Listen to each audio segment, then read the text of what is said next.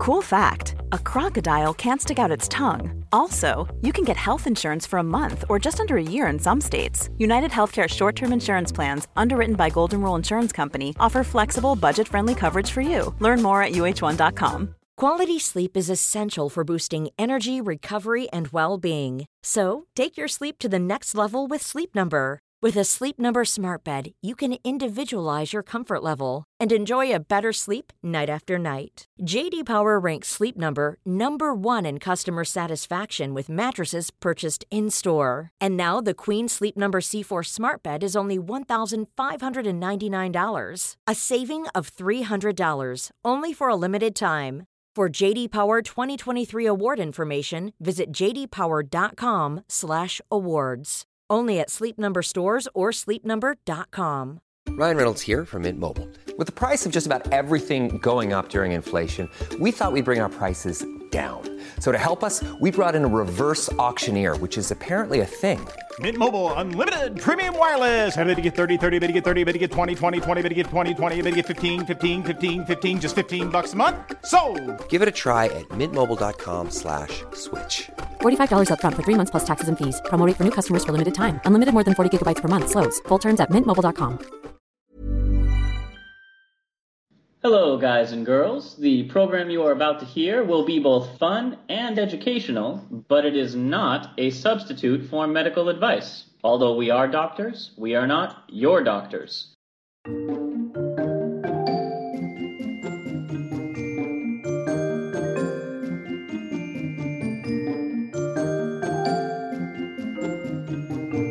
Hello and welcome to Travel Medicine. As always, I'm your friendly neighborhood internal medicine doc, Dr. J.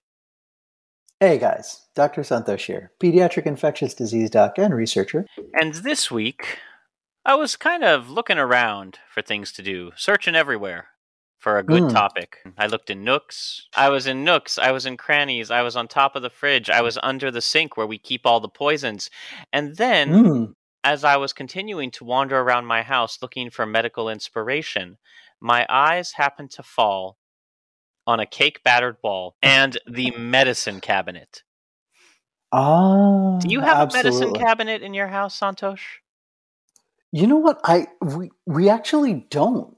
So the layout of our house right now does not have one of the mirrors that opens up and has a medicine cabinet behind it. We have everything in drawers below the sink. This week, let's take a dive into the medicine cabinet for those of you who grew up with one and for those of you who are just kind of looking around being like, oh yeah, what happened to them? They went the way of telephone booths and quicksand. You know, something we heard about a lot and ended up not seeing all that often. Uh, at all, exactly. yeah, Uh, but if, absolutely. if we go back to just just one century ago, we don't even need the Wayback Machine for this. We can suffice with our memory. But around mm-hmm. the early 1930s, 10,000 New York families were part of a study conducted by the Office of Commissioner Accounts on the status of their home medicine cabinets. And this report collected data about what kind of drugs, devices, and other healthcare products the average family kept on hand for first aid treatment. And it came to a troubling conclusion. okay. Because what other conclusions are there on this show? well, on occasion, we have a lovely yet surprising conclusion.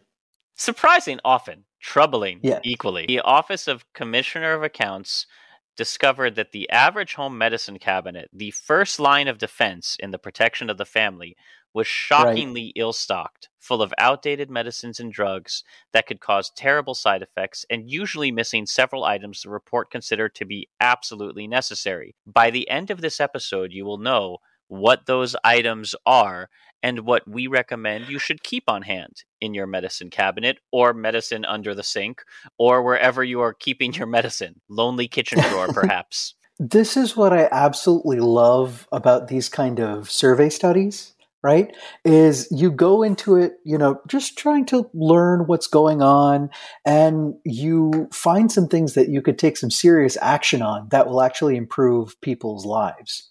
That is so, so cool. Josh, think about um, like the NHANES survey that we do every few years, which is a, a, survey of like national healthcare workers and that kind of a thing. And it really teaches us, you know, kind of what our habits are, how we're doing, and what's killing us, like heart disease and diabetes and those rates and everything. But it, it really helps us focus in terms of what can we do to help people. So I, I, love when a simple survey of medicine cabinets can really make lives better. That's fantastic. Yeah. So based on the response of these 10,000 people and the equally panicked re- counter response from the government, the Consumer Project of the U.S. Department of Labor commissioned a bulletin to educate families about proper home health care. And it starts with, and I, I love this because I know it's like 1930s, but this definitely reads to me in the old 1950s radio announcer style voice. Oh, yeah, yeah. Do you want to do it? Do I? The average medicine cabinet presents a formidable array of bottles, jars, and boxes in the local home pharmacopoeia. The crowded shelves may look like a miniature drugstore, but still may not have on them those remedies which are best or most frequently needed for first aid treatment in the home. Especially problematic is the fact that the contents of the average medicine cabinet are based on commonly held ideas about best healthcare practices that are not, in fact, based on sound medical facts of the time. This bulletin is meant to address the situation by providing families with a list of 16 necessary items, including drugs like pain relievers, burn applications, tools like hot water bottles and toothbrushes, and surgical devices like scissors and tweezers. Thank you, Josh. We'll come back on the hour every hour. Don't forget Alka Seltzer. Pop, pop, fizz, fizz. Oh, what a relief it is. Oh, wait, wait, this report's a little biased now. Like, oh, you're right. You're right. I need to put in a proper 20th century medical ad. this medical bulletin brought to you by cocaine. Good for what ails you. Give it to your kids, put it in your soda. Cocaine, is there anything it cannot solve? That's what I'm talking about. for all that we joke and I use any excuse to talk in my 20th uh, century announcer voice, mm-hmm, mm-hmm the idea of treating medicine at home, or the idea of treating illness and disease at home, was once the main way that everybody treated. And then we moved treatment to healthcare facilities. And now yep. it's mm-hmm. starting to tilt back in some methods to the home. Prior to the 20th century, medicine chests, cupboards, shelves, all these things were pretty common, but they didn't resemble what we think of as the medicine cabinet in the bathroom today. Uh, and for that matter, why is it in the bathroom? Any guesses? This is an odd one. It's it's kind of a head scratcher for me, right? Because where could it be? I, I guess it actually could be in the living room where you know you, you keep medications where you need them you know if, if you need a fever reducer or if you need a first aid kit you wouldn't want to put it in the kitchen right because then it could accidentally get mixed with your your cooking somehow one way or the other um, or it could spoil because there's heat in there, which you don't want for medications. But yeah, the bathroom, I don't know. It's such a ritual right now to keep medications in the bathroom and to take your meds. Like, for instance, first thing in the morning when you wake up or before you go to sleep. Well, from the so, moment I wake up, before you put on your makeup, I take mm-hmm. a little pill for you. Forever and ever. Yeah. Uh, no, you're actually you're actually a little bit counterintuitive, Santosh, and you're showing your uh, temporal bias because okay, okay. because in fact medicine did used to be kept in the kitchen, and there's a very good reason for that, if a slightly misogynistic one. Okay. For centuries, women were the primary providers of care for their family's health needs, and okay. most of the medicinal products and tools that they used were stored in the logical place given the material constraints that were involved the majority of medicinal rem- rem- the, the majority of medicinal remedies were mixed at home using domestic books including remedies alongside recipes for meals and other household prescriptions right you would make your oh. own you'd make your own pharmacy in the thing and then maybe pick up a couple local herbs or flowers from the apothecary as well as the grocer so you could make a stew and a and a drought or uh, a uh, draft. Draft is what you're thinking. That's what. Okay. okay, so I mean, you know, kitchen chemistry, right, for cooking and baking. Yeah, I guess that flows very easily into kind of making medications from kind of component parts. So I'm guessing it's not just, you know, like the old school herbal stuff. This is also, for instance, if you need to, I don't know, compound the aspirin that you get from the pharmacy, you would have like a mortar and pestle in there. And you'd have the tools that you need to mix and all that kind of a thing and weigh and measure and all that. Oh that makes a ton of sense actually. So you, you wouldn't get the medication necessarily ready to use. You'd have to kind of make it up. Interestingly, and we covered this in a previous season's episode on architecture and medicine. But when you really started to see the medicine cabinet move to the bathroom is around the 50s when we started becoming concerned both one with hygiene and standardization and sterility. This really was brought about by a change in the layperson, the average everyday modern man's understanding of science. You had to believe in a new idea in medicine around this turn of the century human bodies were standardized and the same medicine would work equivalently on everyone. So you had to believe there's a shared normal body temperature, that deviations from the norm meant ill health, not just a simple, oh, well, you know, that's just my body. And as okay. antibiotics started becoming more common, as a greater understanding of science and discoveries, the invention of vaccines, kind of the, the medical industrial revolution took place. Okay people started realizing, oh, maybe we don't want to keep all the things we put into our bodies for illness in the same place as we keep the food. And it started shifting over to the bathroom. So there was a real interesting change with a greater public knowledge of science that shifted where we culturally started thinking about putting things. Now, why don't we go into some of the items that you would typically expect to find in a medicine cabinet? Just off the top of your head, what's one you can think of? Uh, sorry, current or uh, oldie timey?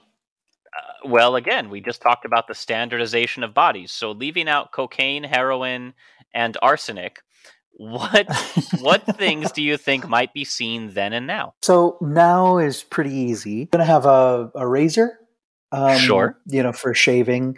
Um, you'll have toothbrush and toothpaste. Mm-hmm. You may have something for hair care, creams and lotions, so for skincare. Right, and right. Puts the lotion the, on its skin. right. And for pain and fever is going to be some of the most common stuff. So acetaminophen, ibuprofen, and your other very common remedies, whether or not they work. so cold and cough remedies like NyQuil, and um, I guess some people will keep mucomyst, so N-acetylcysteine and uh, Dimetapp or Robitussin, eh, you know, one of those medications, which I, I gotta say, just they don't do anything, but they're some of the most prized things. And likewise, you know, for cough or sore throat, probably some um, like Halls or one of the other candy type of um, menthol stuff that you can do. Um, vapor, uh, sorry, uh, menthol rub for your chest. So, uh, you know, menthol camphor in um, something like uh, petroleum jelly, uh, probably just petroleum jelly. So, Vaseline, something like that. Don't forget your um, petroleum peanut butter. Yeah. Uh, that's gross. Uh, that's that's all I got right now off the top of my head. So a few things uh, I would add, and how about allergy medication? Oh, sure, sure, sure, absolutely. Especially here in Los Angeles, where we're always ha- hacking and coughing. Yeah, so depending on the time of year and where you live, you should definitely have some kind of eye drop or antihistamine, drowsy or non-drowsy, your choice. Ooh, uh, I forgot to put in there uh, bandages, band-aids yeah. if you get a cut. Okay. Band- bandages and gloves antibacterial cream or ointment. So you did get that okay. one. So minor skin infections. Uh, so and there's a difference between a cream and an ointment. Creams are water soluble, and you put okay. them on after washing a wound with soap and water. Got it. Got it. Ointments are oil based and can be used when the wound could be exposed to water, uh, meaning it can't be totally covered up or it's you know somewhere that the sun may not shine, but the water will definitely reach. got it. Got Oh, I completely forgot about those. Okay, so creams and lotions, which are um, antiseptics as well for wound care. Yeah, so something to to get those topical wounds, those scraped knees. In oldie timey, thinking about wound care, and you were telling me that moms were largely responsible for you know this kind of a thing. Would they have like stitching supplies in their medicine cabinet to actually like Yeah. throw their own stitches? Yeah, so they the old timey one recommended a sewing kit or a sewing needle and thread for mending small tears, cuts, or bruises. Now they were not encouraged to perform surgery. Sure. Uh, sure. This is Sure. more for bandages or you know in in an immediate event. So yes, Okay. and and again, I'm kind of jumping around between some things that would still be found in different. So instead of finding topical ointments or creams, you might find salves, liniments to be placed kind of in the more old timey medicine chests. cabinet. you you'll still find these. So when I go back over to India, there are a few of these which are they they come in the form of a petroleum jelly, but for instance, you'd put it on your forehead. So there's one called Tiger Balm. B A L M, which you put on your forehead to help relieve a headache, for instance. Decongestants. And again, this almost kind of comes up with allergy as well. Okay, okay. along with pain re- pain relievers. Now, when you're choosing a pain reliever for your medicine cabinet, be sure to evaluate the needs of your particular household. Uh, some can be taken every 12 hours. Some can only be taken. Some can be taken every four hours. And it's a good idea to have at least two different kinds of painkillers on hand. Yeah, so meaning uh, pain relievers that have different forms of action. I like to keep uh, Tylenol or the generic brand acetaminophen, just always, always in there, and uh, Motrin, which has a different mechanism of action, can't always be used across the same kinds of injuries. So sometimes I'm going to want to choose a Tylenol. Sometimes I'm going to want to take a Motrin or an ibuprofen. yeah. I don't even remember what I- the brands or generic is anymore.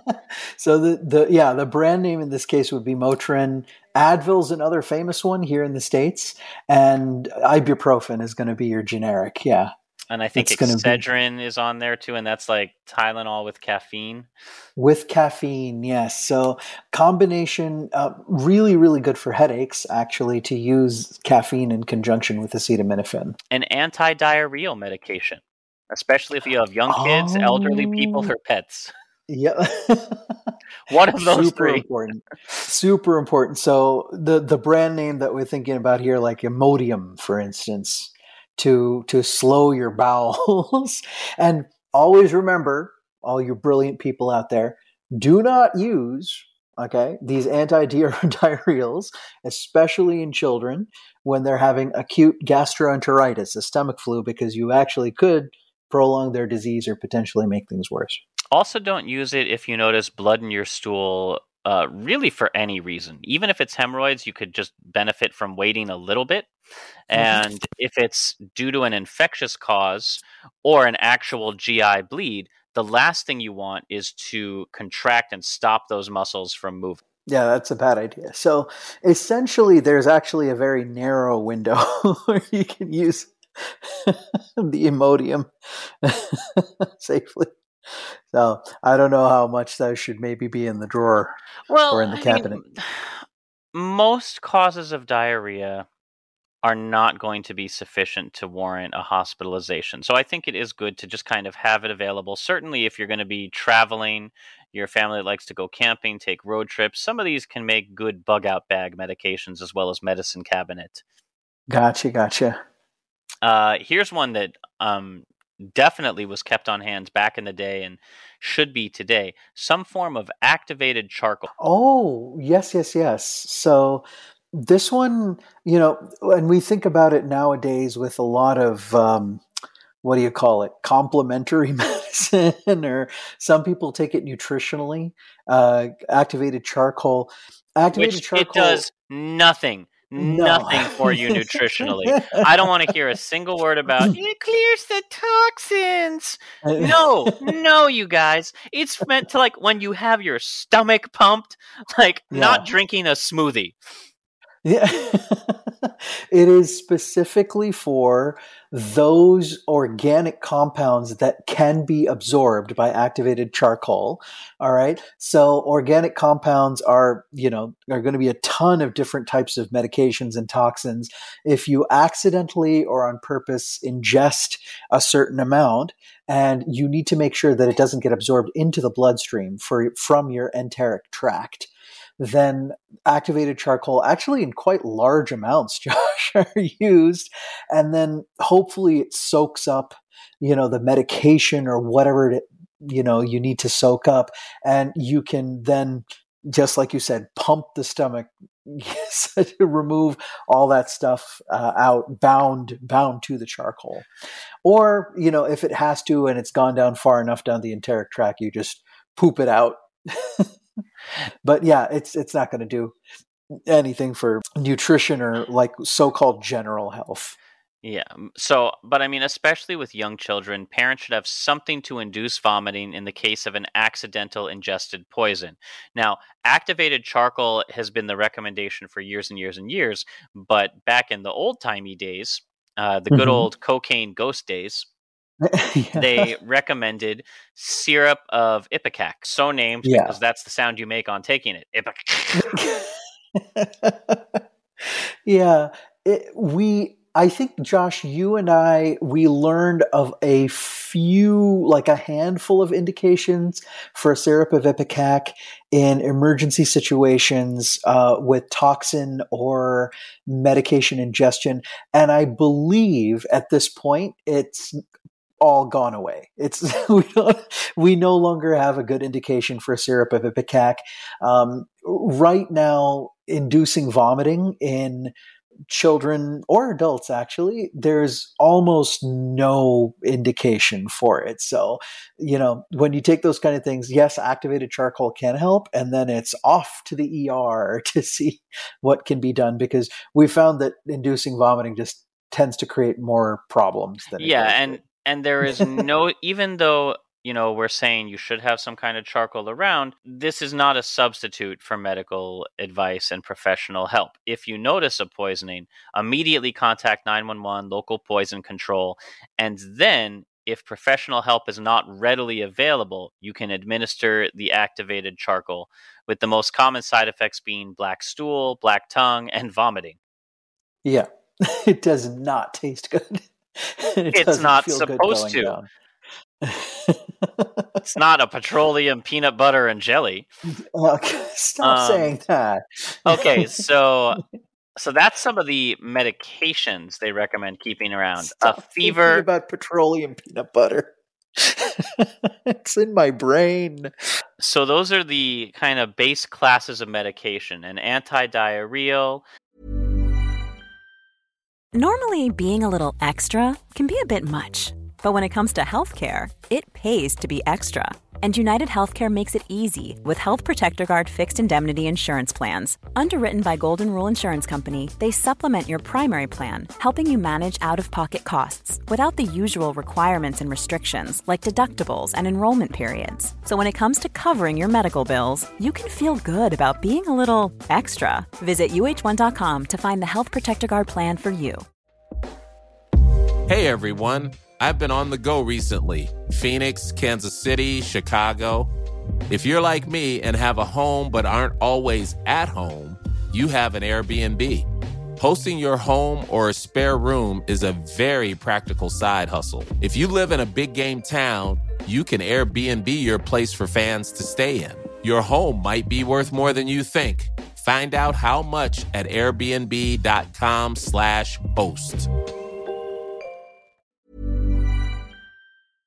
A vomiting inducer or an antitoxin, um, fever relievers, pain relievers, allergy relievers. Those are kind of the general medication classes. Now, they also recommend keeping adhesive bandages. Mm-hmm. Yep. Important to have on hand. Some people prefer to have just gauze pads with tape uh, versus adhesive, and it needs to be larger than your simple box of band aids. A thermometer, digital these days, no longer a livestock thermometer. yes. No, no, no more alcohol or mercury with glass that can break off inside someone, and it should be a um, a digital thermometer that can either be rectal for little little babies, or if you know for other people who are perhaps disabled, where you can get a rectal temperature, axillary under the armpit, or sublingual under the tongue. Now, Um, sublingual is not all at the same time. Now, sublingual is going to be no, no. That's that's a whole section of the internet that Yeah. we do not visit. Now, sublingual is going to be your probably gold standard in this case. The rectal temperature will give you the closest to the core body temperature, and while it's the most accurate reading, and the under the armpit is the least accurate, under the tongue strikes just the right balance between not terribly invasive for being shoved in your body, but also far more accurate at getting a rough gauge of what your temperature is. Yeah, that's really ideal. If you cannot get it into your mouth and you do not want it up your behind, then under the arm in adults is an okay substitute. Although, truthfully, with the rising levels of obesity around the world, axillary temperatures really aren't recommended for anybody anymore. Yeah, unfortunately, if you do have uh, elevated uh, body mass index and you know you're obese, it, you're going to actually have surface temperatures, um, especially in body folds, so like under the armpit, which can be quite off from your core temperature.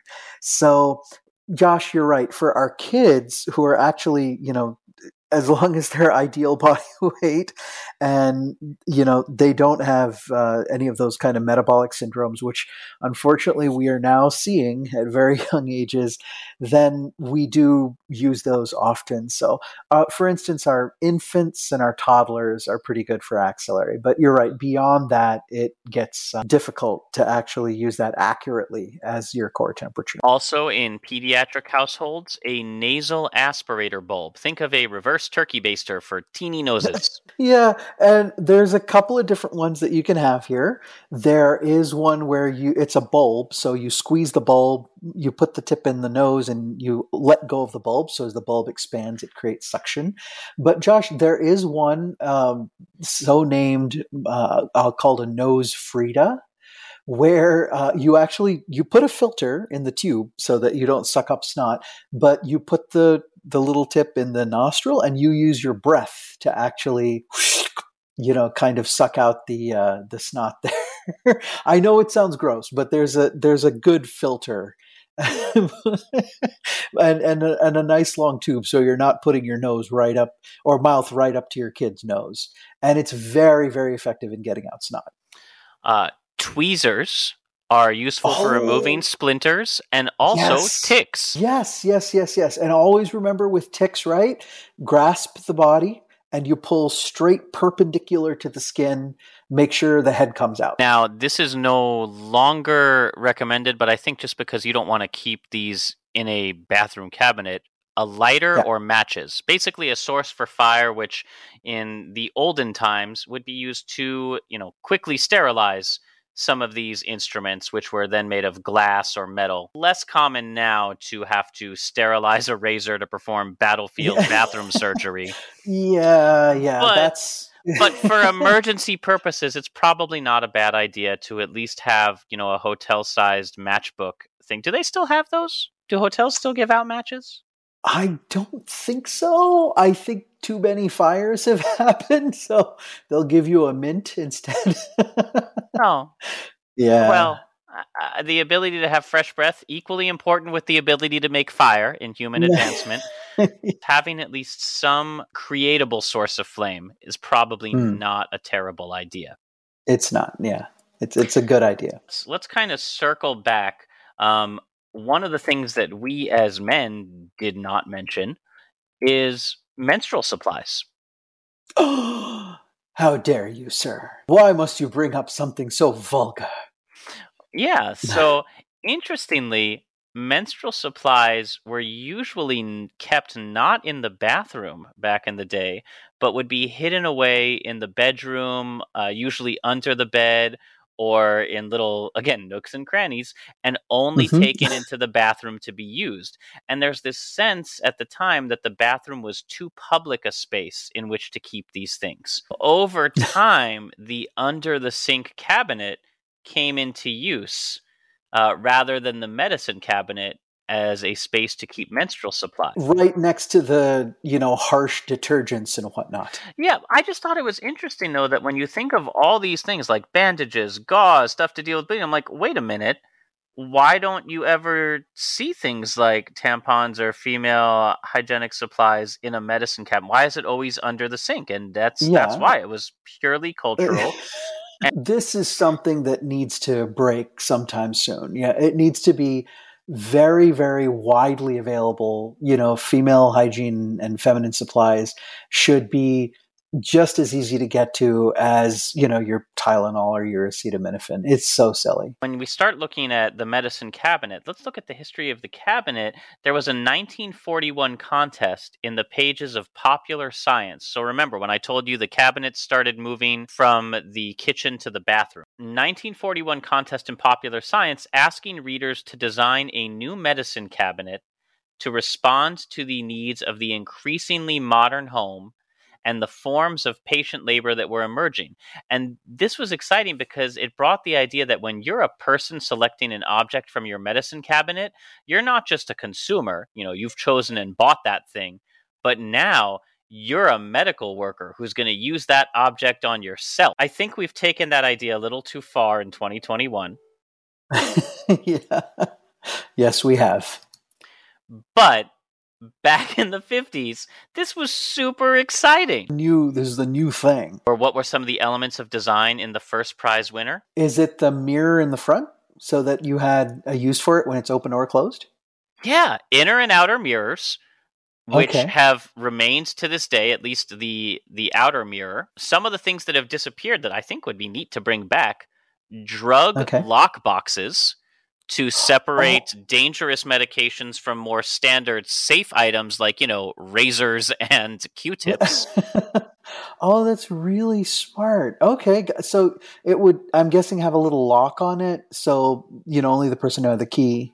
Yeah, as well as his and hers drawers. Okay, Also, gotcha. you can separate your little pill counts into like, oops, don't want to accidentally take the uh, birth control pills as I'm trying to you as I'm trying to grow my hair back out. There's some really, really interesting kind of things. You don't really think of it as gendered technology, but growing up as a kid, who would use the thermometer on you? Mom. Right. So that's why all these things would be placed in areas that were convenient to usually mothers and women, except for their, again, the woman of the house is the person in charge of maintaining the space to standards of cleanliness, standards of what a healthy home was supposed to be like. And as women caretakers increasingly move not only from being in charge of the house, but becoming these medical workers selecting Okay. the family's medicines where are they going in to clean cuts and bruises well in the newly sterile bathrooms made of white tile looking like labs to perform Okay. in medical operating theaters See- again this is not an exact line it's not like every Sure. housewife in america and around the world thought i'm a doctor i better go to my operating bathroom but as one room in the house increasingly becomes associated with sterility, you start keeping your healthcare items in that space. Now, I will say, uh, just in terms of, uh, I guess, what they would call like traditional roles. So, you know, if mom was the one who was, you know, spending the most time taking care of kids, their ideas of, from the pediatric standpoint, you know, who had what conditions, who needed what medications, and then that kind of intuitive feel that you and I learned, Josh, that that thing of like, oh, that person looks sick or doesn't quite look right. I I fully fully understand that that practice kind of makes them superior, and in some ways, Josh, very interestingly.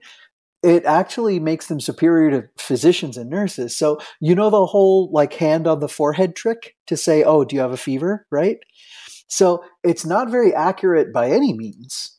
Uh, but moms, okay, who don't have any medical training are actually more accurate than physicians and nurses. it's actually been scientifically proven that they're right, um, I think some 60 something percent of the time, whereas physicians and nurses were like 40% of the time. Mm-hmm. So having all that kind of just experiential knowledge, it would make so much sense that this would be set up and ready to go, you know, for that particular role. Now, Josh, you got to help me out because something happened in the middle here where we had the beautiful sterile tiles, and then somehow, like in the 70s, we went to shag carpet on the toilet. what the hell? did we just did... give up on health? no, people did a lot of drugs in the 60s. Getting back to this idea of the medicine cabinet, so we've started moving into this, you know, making the bathroom a sterile space, and now you're moving into scientific motherhood, where instead of oh, you know, my grandmother passed this down to my mother, who passed it down to me, you've got, uh, you know, again, the homemaker being told by experts in various fields stock this stock that advertisers start getting in on the deal you know here's a mm-hmm. device to use in your home and this is the space designed to house it so okay. it's you're being bombarded from all sides with this concept of you know medicine cabinet and that's why you start getting tropes in entertainment in fact how many times in at least in our lifetime, can you think of a sitcom where somebody goes snooping around the medicine cabinet to learn about the host? Oh, yeah, yeah. That's a very, very common trope. And then if you want to punish that snooper, then while they're in there and the medicine cabinet falls off like it's not properly attached you crash crash all over the Sorry, yeah so think up. about that it's a medicine cabinet is a private space in a area with a bathroom which is a public dimension. So you know you you have this private space you're inviting guests into and then they're actually breaking into your home while invited into your home. All right all right. Yeah so it's it's meant to be and hence probably some of the lock boxes and stuff in case a snooper or kids get in there that you don't want to get in. So, you know, used to have a, a spot that was actually locked up by a key.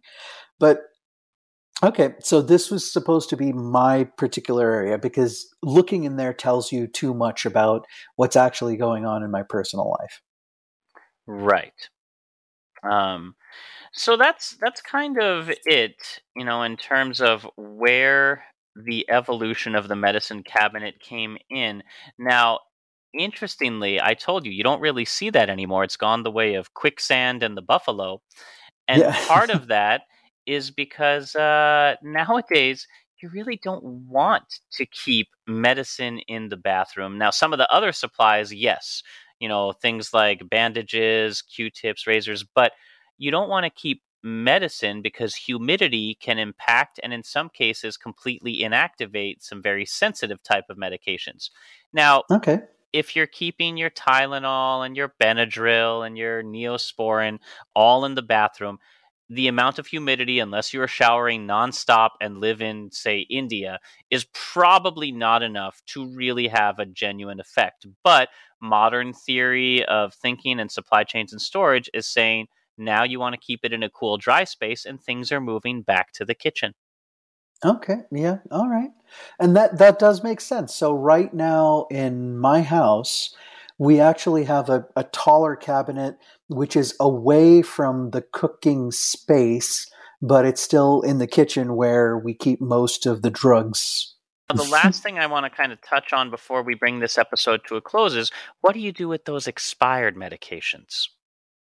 Yeah, yeah, yeah. And this and, is and there's what is yeah. the best buy date? You know, right? It says I yeah. have enough trouble with my groceries. Now I have to worry about my medications. What's going to happen when they expire? and there is going to be some controversy here, right, Josh? Because we've actually found out from actually really cool studies that were done kind of unearthing medications from World War II and stuff like that and actually testing their their chemical action and their viability that actually a lot of solid medications, so the ones that come in the form of pills and powder, they actually hold up a lot longer than we think. And a lot of the liquids, too, pretty much stay okay for quite a bit longer than it says on the like the expiry date. So the, a little bit of controversy here, but again, we don't want to go completely against what it says in the bottle. So, the U.S. Food and Drug Administration recommends never taking drugs beyond their date as it's risky with unknown variables. But since we know most of you ignore that, here is some safer data. Ongoing research shows that stored under optimal conditions, you know, like pasta, cool, dry place, mm-hmm, many mm-hmm. drugs retain about 90% of their potency for up to five years after the labeled expiration date and sometimes and sometimes longer. Even at 10 years after the expiration date, you can retain up to about 60 to 70% effectiveness of the potency. Uh, now, that does come with a few caveats, and I will link to that study. Um, and it was the aim of the Shelf Life Extension Program undertaken by the Department of Defense which found that 88% of 122 different drugs stored under ideal conditions could have their expiration dates extended more than a year with an average of 66 months and a maximum of 278 months. Now, certain medications have a very narrow therapeutic window. In case right. you were wondering what those are, uh, a couple examples, and I'm not going to give you an exhaustive list for a variety of reasons. okay. Are insulin and nitroglycerin and sulfur based medications, all of which can degrade and become toxic uh, within that period after expiration. Right. So, and you can tell what a lot of those are because it says right on the box, you know, keep refrigerated and away from light. So they're already delicate if they're brought up to room temperature or they're exposed to either natural or UV light you know, ones which I I don't actually have is uh an EpiPen may have less effect, but it's still better than nothing in an emergency situation. Right, right. Um, Absolutely. but most of the pills you have, yeah, if they've expired, the best thing you can do is put them off in a corner somewhere. And if you're not taking them to be disposed of, don't just flush them down the toilet. That creates antibiotic resistance. and all sorts of other weird things as the water runoff affects our groundwater and wildlife. So absolutely, yeah. Yeah, yeah. It doesn't create Ninja Turtles. It it no, more no, likely it, creates super bacteria. Yes. keep them around and really use for emergencies, but also keep a look at what's expired. And so that way you know what to restock. And expired medications, worst case scenario, can go into an emergency kit that you can grab if you're on your way out the door for a hurricane, a flood, or a zombie apocalypse. Uh, wait, sorry, did you say zombie? I mean, you never know. We've already had one pandemic. Uh, Thought we were trying to be semi-serious, but okay. Right, semi, semi. We gotta we, we moderation in all things. So yeah, the expiration dates are very conservative to ensure you get the maximum efficacy of these. So just like with regular food where you're like, can I still have this after the expiration? The short answer is yes. The longer answer is yes, but it becomes much less effective with each successive year and probably after five years, you should just toss it and have replaced it. So uh, that's it for this week as we have finished snooping around your medicine cabinet. I hope you have it all stocked up. Now, last uh, parting shot. Do you know what the Q and Q-tip stands for? Q. Uh, uh is it the little shape of the? Get a little bump. No, it's quality. They what? were ready ready-made cotton swabs invented in 1923 after okay. the inventor Leo Gerstenzang noticed his wife making her own version by just wrapping cotton around toothpicks. Oh. Uh, oh dear. and yeah, okay, okay. But and and to this day as it says on the box, and as we all recommend as physicians and caretakers, you really shouldn't be using those in your external auditory canal. You can clean around the outside of your ear, uh, or use it for a couple of other applications, but don't stick them in your body. Just remember, folks, the Q is for quality. quality tips. Okay, got, as opposed to not so quality tips, just like a tuft of t- as opposed to around cotton around a toothpick. yeah. So that's it for this week. As always, we love to hear your comments, questions, and feedback. If you'd like to support us spiritually, emotionally, or financially, links to do that are in the show notes, along with links for further reading. The show is produced by me with a lot of help from Dr. Santosh and friends. Our theme music is composed by Rachel Leisure. And until next time, as always, wash your hands, wear a mask, restock your medicine cabinet, get your shot, find a country that is still open when you've done all those things, and after that, happy travels. Happy travels, everybody.